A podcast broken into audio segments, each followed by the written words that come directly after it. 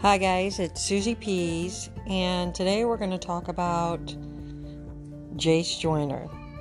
He is my second grandchild. He's six years old. He just graduated kindergarten and is a big first grader at Windsor Elementary. He's a Windsor Owl. Hoot hoot! I also have a grandson, Curdy Boy, who is seven, and he hardly has any teeth. He's lost how many teeth, Chase? I do not know. Have you lost any teeth? Not yet, but I got a loose tooth. You do. What are you going to do with that loose tooth?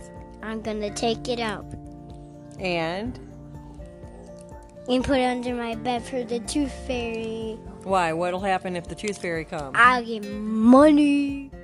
Okay. And then I have little Gabriella Grace. She's five and she's pre K. So now that school's out, she'll be a kindergartner in the fall. And then Annabelle's is four. Griffin is two. And then little Isaac just turned two. Hi guys, it's Jace, and I cannot breathe. I cannot um believe that Gabriella is still in pre-K.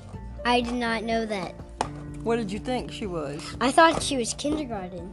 No, she just goes to school three days a week. She doesn't go every day like you. What? Yeah. Why does she go three days a week? because she's a little bit younger than you. You're six months older than her, so she'll go full time in the fall when you're in first grade. Oh, okay.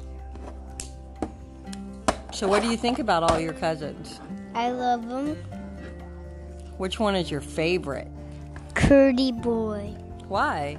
Because he's funny. What kind of things do you guys do together?